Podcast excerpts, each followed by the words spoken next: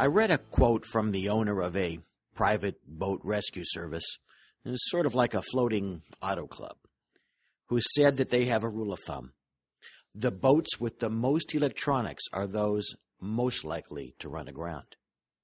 That's because those boat owners place so much faith in the electronic reports of location and depth that they fail to actually look where they're going.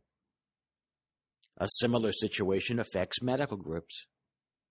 Take, for example, a medical group that receives comprehensive billing service reports, replete with dashboards illustrating all types of practice metrics. All appears to be not just okay, but glowingly wonderful. The group is on the right course. But those reports may or may not be correct. And even if they are true, they can only provide a partial picture of the group's business world because they do not contain all of the essential information necessary to lead the group. Consider the case of a hospital based medical group that's in trouble. Dissatisfaction among the rank and file over the assignment of cases and the amount of compensation leads to an eruption over leadership.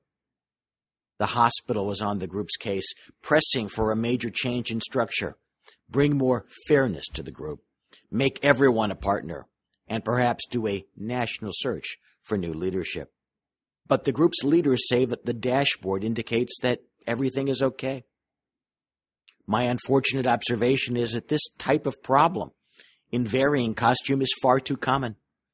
Group leaders and sometimes all group members are seduced by reports that they perhaps don't understand or which perhaps don't actually make sense or report the truth.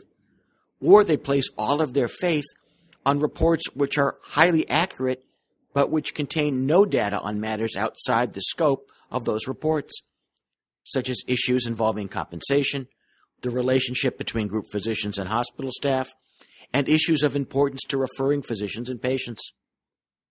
Just as on the sea, the data that's collected and reported is of value, but you've got to keep your eyes open as well.